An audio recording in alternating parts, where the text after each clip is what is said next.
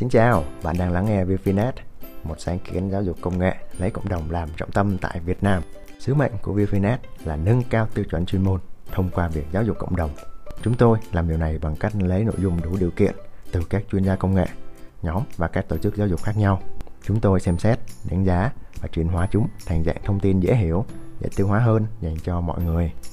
Để Việt Nam có thể cạnh tranh với toàn cầu, chúng ta phải nâng cao tiêu chuẩn học tập.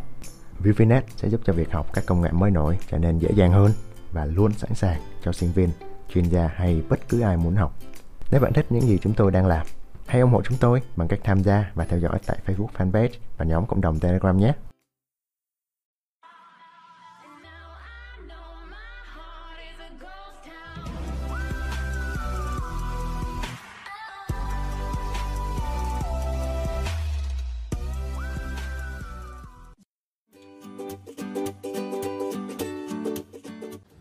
Chào anh em, à, mình hãy đi quay trở lại. À, như anh Linh có chia sẻ trong cái buổi livestream gần nhất, à, có ba bước để trade. Nhất là mình tìm cái điểm buy sell, tìm signal, mình lập kế hoạch, mình à, tiếp tục mình tuân thủ kế hoạch đó.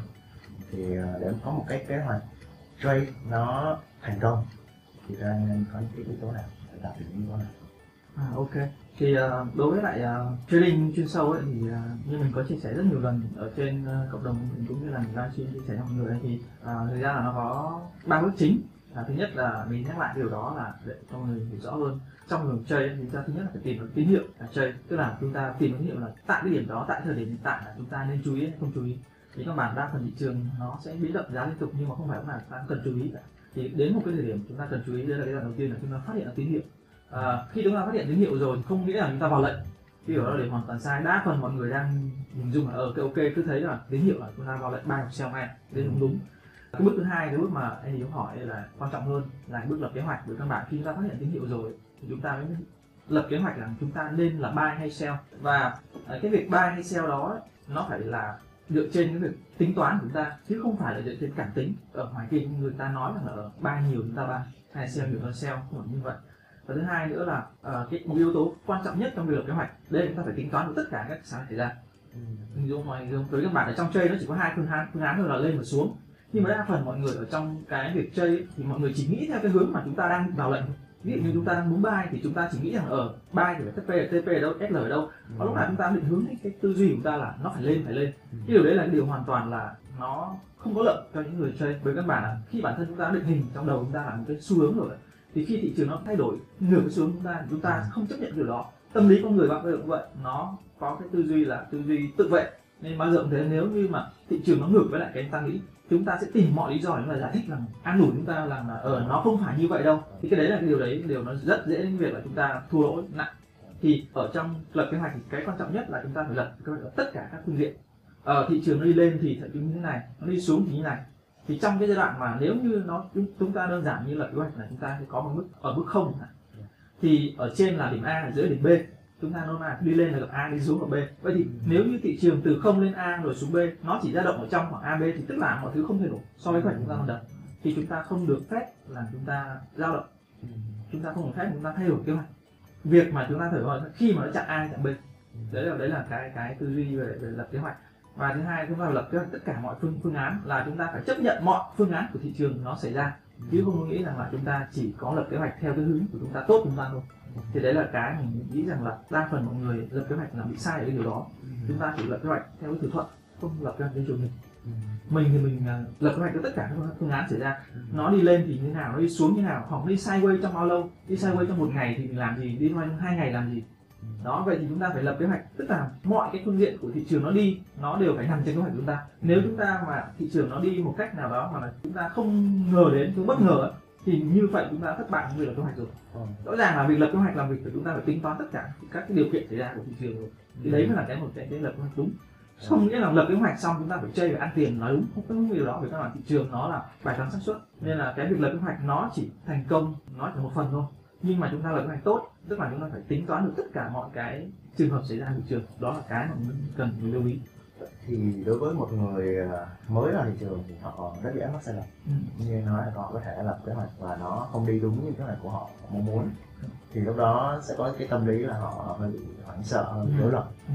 thì theo anh khi đấy cũng bạn nói lên mình đọc rất nhiều các cuốn sách liên quan đến tâm lý của con người. Với căn bản là thực ra chơi nó là việc chúng ta ngồi chúng ta đoán tâm lý của người khác làm việc thôi đám đông họ làm gì thôi.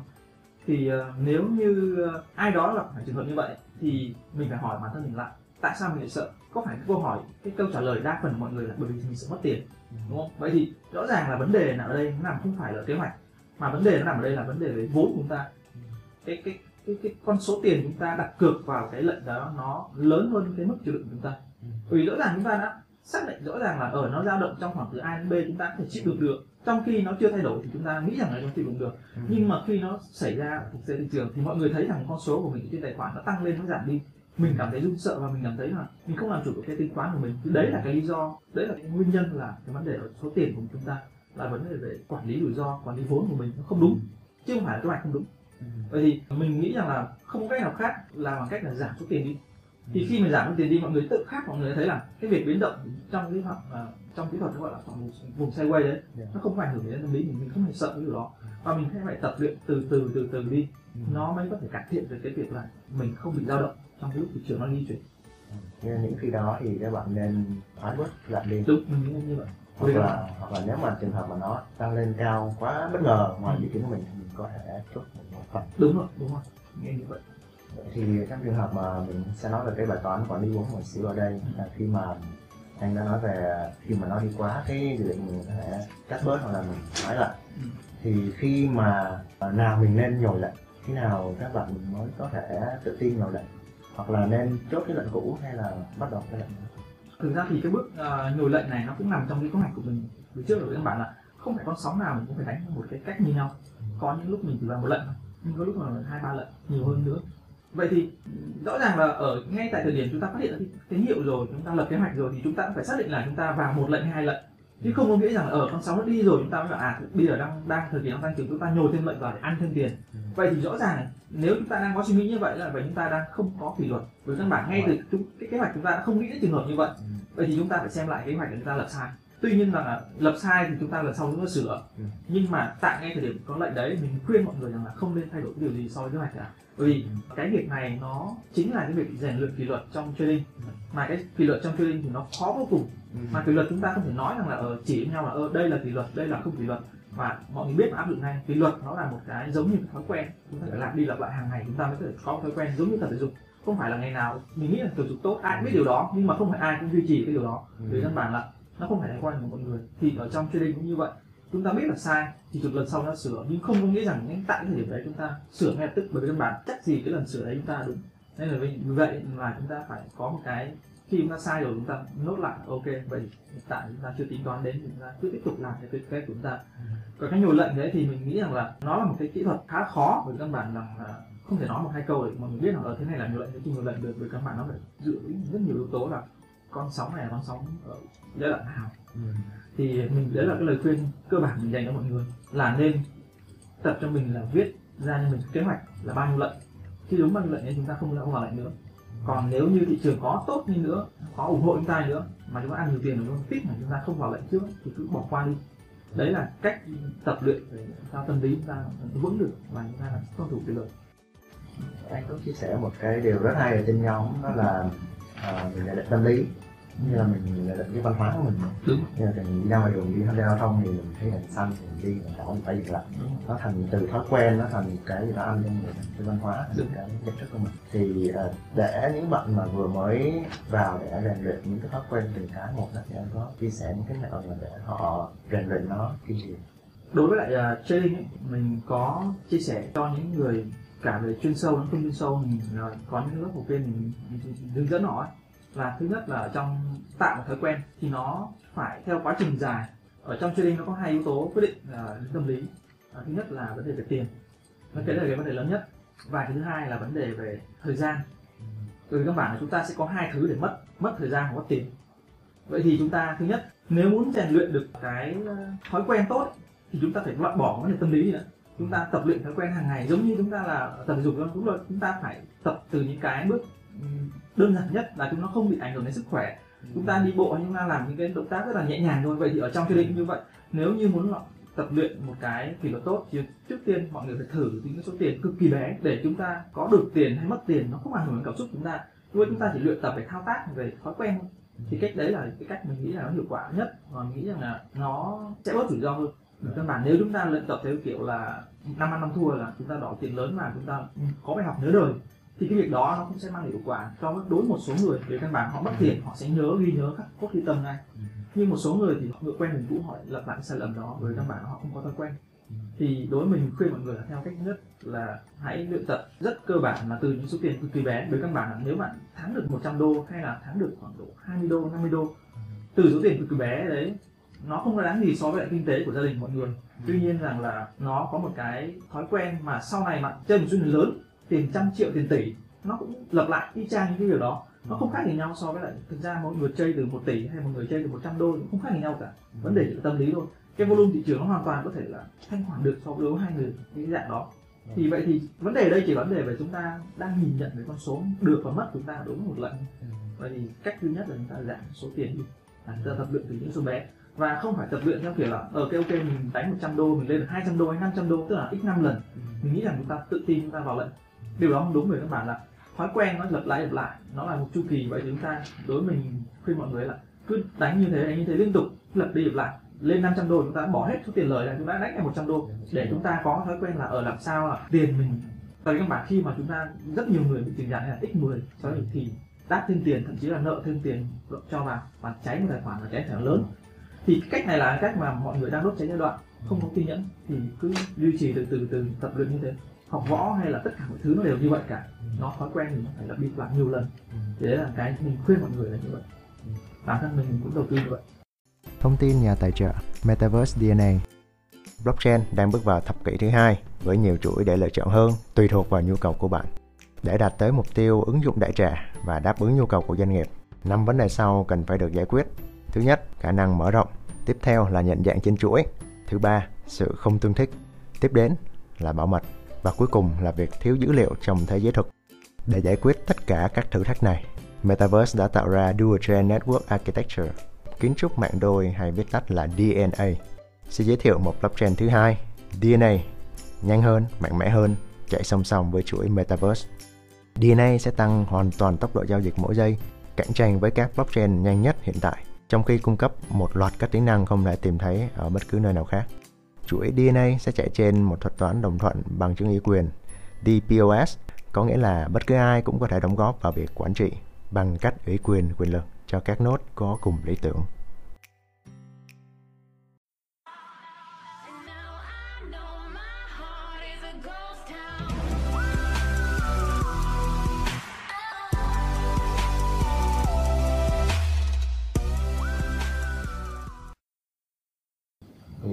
Chia sẻ một chút về cái thuật phần tiếp theo là quản lý vốn mình sẽ nói đến website uh, xíu về cái hệ thống giao dịch.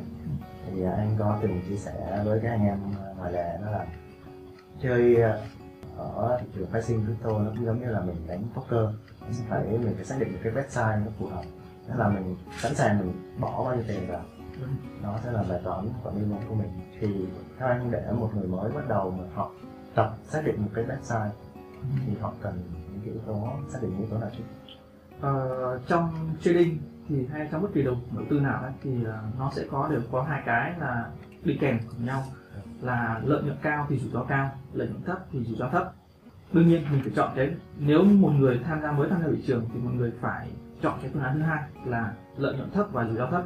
Chứ không thể chọn cái thứ nhất nhất được bởi căn bản là chúng ta vừa thiếu kiến thức chúng ta vừa thiếu kinh nghiệm chúng ta không thể nào chúng ta muốn giàu nhanh được.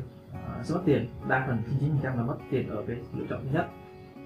Vậy thì đối với website thì uh, mình ấy, thì mình khuyên mọi người là đối với tất cả những cái tài khoản hãy deposit vào một cái con số bề căn bản đối với tâm lý mỗi người mỗi khác. Có người thì là trên 100 triệu họ không có phản ứng gì cả. Đối với tiền có người trên một tỷ không phản ứng gì. Nhưng có người trên 10 triệu họ cũng cũng, cũng đã rủi ro rồi. Vậy thì cái vấn đề về tỷ lệ backside là chúng ta đặt cược bao nhiêu ấy, nó phụ thuộc vào tâm lý của mỗi người. Nếu một người mà tự do không có vướng víu về gia đình thì đương nhiên họ có một cái tư duy là thoải mái hơn trong việc chơi. Vì mất tiền họ nghĩ là họ làm lại được. Ừ. nhưng đối với lại người nào mà có gia đình ờ, có những gánh nặng về kinh tế thì cái tâm lý của họ hoàn toàn khác. Đối với họ mất một đồng nó cũng là ảnh hưởng cực kỳ lớn. Vậy thì nó phụ thuộc vào cái hoàn cảnh của mỗi người. Tuy nhiên là chúng ta phải cố gắng làm sao giảm thiểu. Khi nào mọi người thử tập chơi những tài khoản demo mọi người thấy rằng ở cái số tiền này nó không cảm xúc gì chúng ta được cũng không không mất mát gì cũng không mất gì. Mà được à, hay là mất cũng không chẳng sao cả. Thì đấy là cái con số đấy là con số mà phù hợp với mọi người bắt đầu. Chứ không phải nghĩ chúng ta khi mà mọi người có cảm giác là khi mình chơi vào rồi mà mình thấy được tiền mình thấy mừng kinh khủng lắm mình mình thấy mình thấy cảm giác hưng phấn trong người đó thì lúc như thế tức là chúng ta đang chưa được. Vì căn bản rõ ràng là chúng ta được tiền chúng ta hưng phấn như vậy vậy thì chắc chắn mất tiền một khoản như thế chúng ta tiếc nuối hơn so với số đấy rất nhiều. Vậy thì đấy cái điều đó là cái điều mà ảnh hưởng tâm lý. Vì căn bản cái việc quản lý vốn nó chỉ là vấn đề về điều tiết về cảm xúc thôi. Mà mọi người lưu ý rằng là mọi người càng thua lỗ nhiều thì sẽ càng khó thu hồi vốn. Nên chúng ta phải đánh vào những cái lệnh đầu chúng ta đánh cực kỳ bé càng bé càng tốt. Ờ, như mình mới tham gia thị trường ví dụ như là bản thân mình mình tham gia thị trường crypto là bốn năm năm bốn năm rồi. Nhưng mà thị trường đối với nhiều tài chính là forex là mình tham gia rất là mới. Thì mình đánh cái tài khoản rất là bé khoảng một hai trăm đô thôi. Mình ăn những cái con số cực kỳ là mười mấy đô mười mấy đô. Nhưng đấy là cách không phải là cách mình hướng, hướng đến của mình là ở một tháng hay mười mười lăm triệu gì đó hay là mười mấy đô. Mà đấy là cách mình tập luyện cho mình cái cảm xúc về con số về cách nhìn nhận con số và cách mình làm thói quen. Và mình khuyên mọi người là nên đánh không bao giờ nên đánh quá 5% cái số tổng số tiền mình có. 5% trong tổng tiền về căn bản thị trường crypto nó, nó biến động rất là lớn đặc biệt là trong giai đoạn là sắp tới của tương lai. Và đối với người mới tập ấy, thì mọi người phải tập cái điều đó. Một là tập quản lý vốn hai là tập cái tính kiên nhẫn của những người và cái tính kiên nhẫn mình nghĩ là một cái then chốt đối với một người chơi thành công. Nếu ai không có tính kiên nhẫn kiên trì thì chắc chắn là sẽ sẽ không không, không thành công trong cái nghề này. Thì mình nghĩ là ai mà có tính nóng vội hay là bộc trộp thì nên nên từ bỏ. Chắc chắn nó không phù hợp. Thế là mình sẽ phải um, cảm thấy uh, mình thoải mái. Đúng rồi phải đó con số đó. Ờ, nó không cảm xúc nói chung là ừm, cái câu nói này thì không phải của mình nói mà rất nhiều huyền thoại trader họ nói rồi là đối với người chơi ấy, thì cái lệnh thắng lệnh thua họ không có cảm xúc. Khi nào bạn đạt đến cái, cái cảnh giới như bản thân mình mình cũng đang luyện tập đến cảnh giới như vậy mình muốn này như vậy nhưng mà mình, nhiều khi mình cũng đang luyện tập dần dần. Khi bạn thắng bạn thua một lệnh bạn thắng bạn không mừng bạn thua bạn không tiếc. Thì như thế bạn mình mới kiểm soát được cảm xúc của mình thì lúc đấy mình sẽ vào giống như một con robot.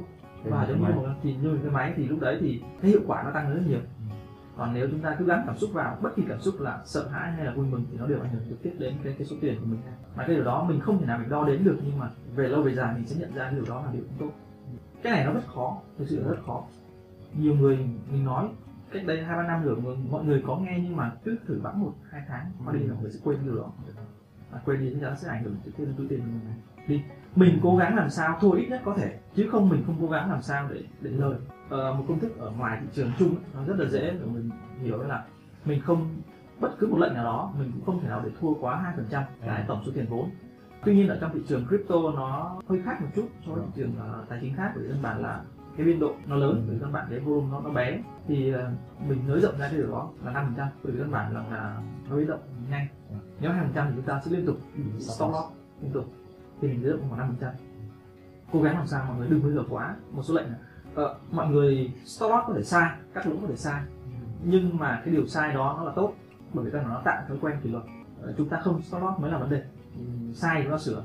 Đấy là cái cái cái, cái châm ngôn cái tư duy của mình.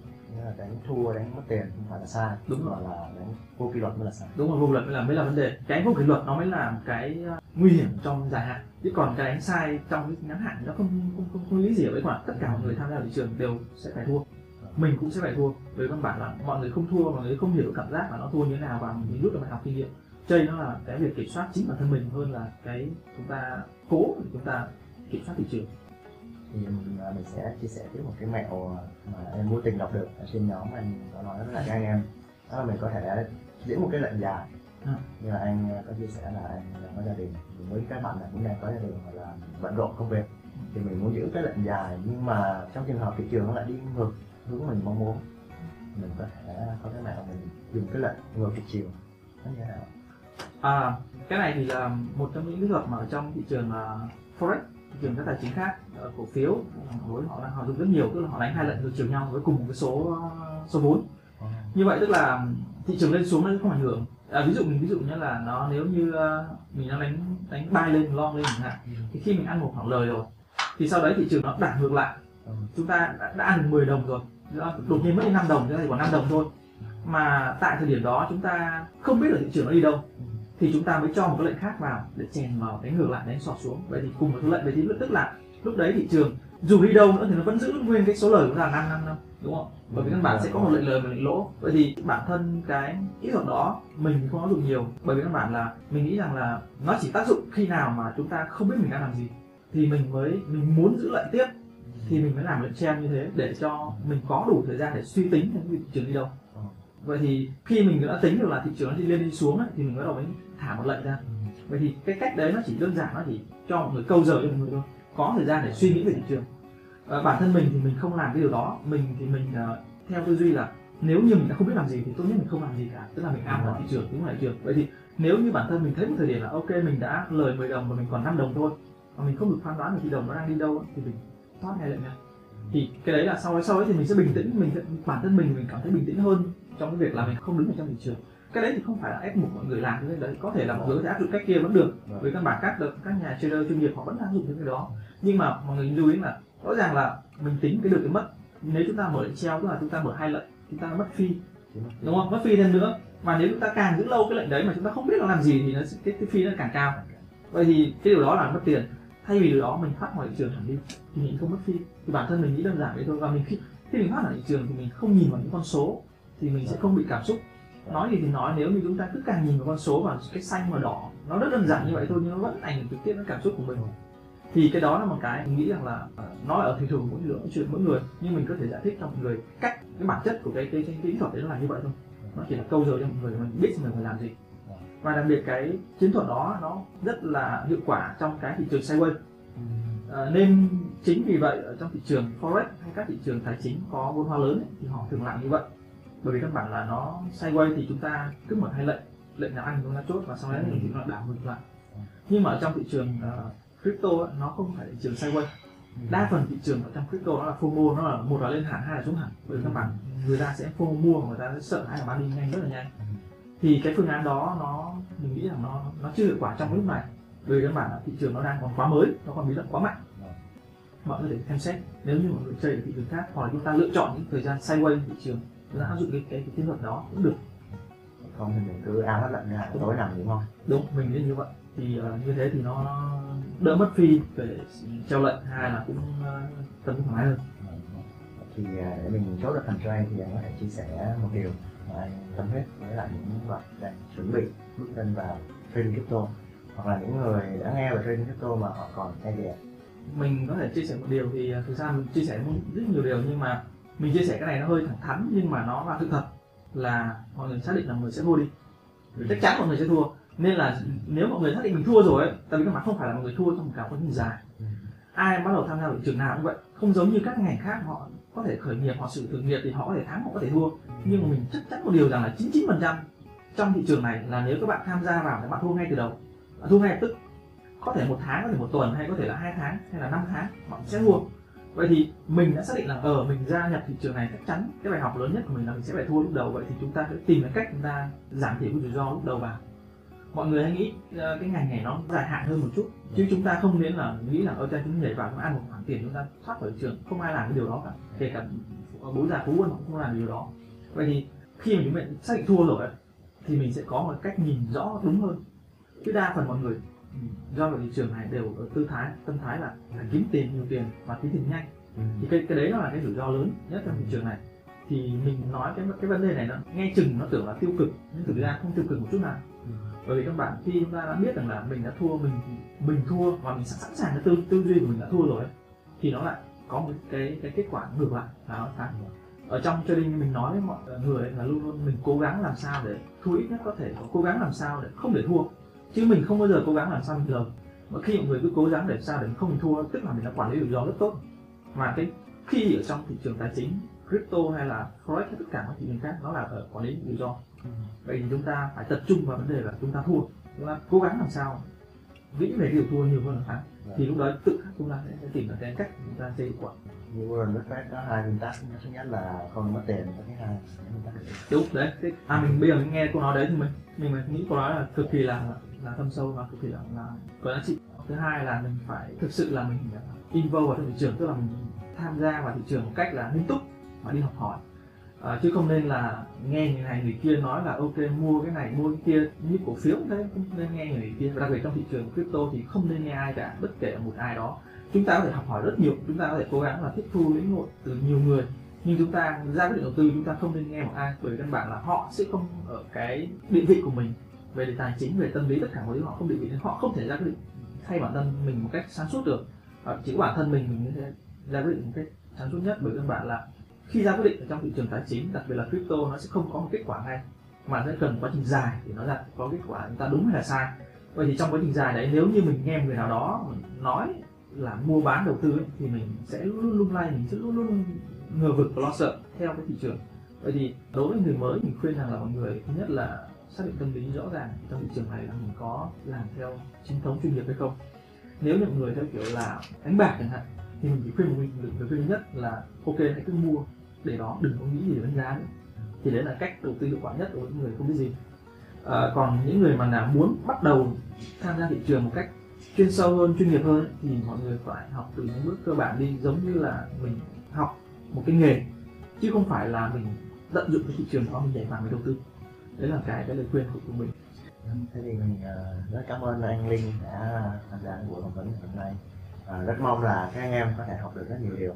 Từ chia sẻ của anh Linh cũng giúp cho mình những cái bài học riêng và tự tự bản thân mình, phải biết được cái con đường nào mình nên đi. Đó mới là cái con đường lâu dài nhất. Ok. Cảm ơn mọi người. Xin chào mọi người.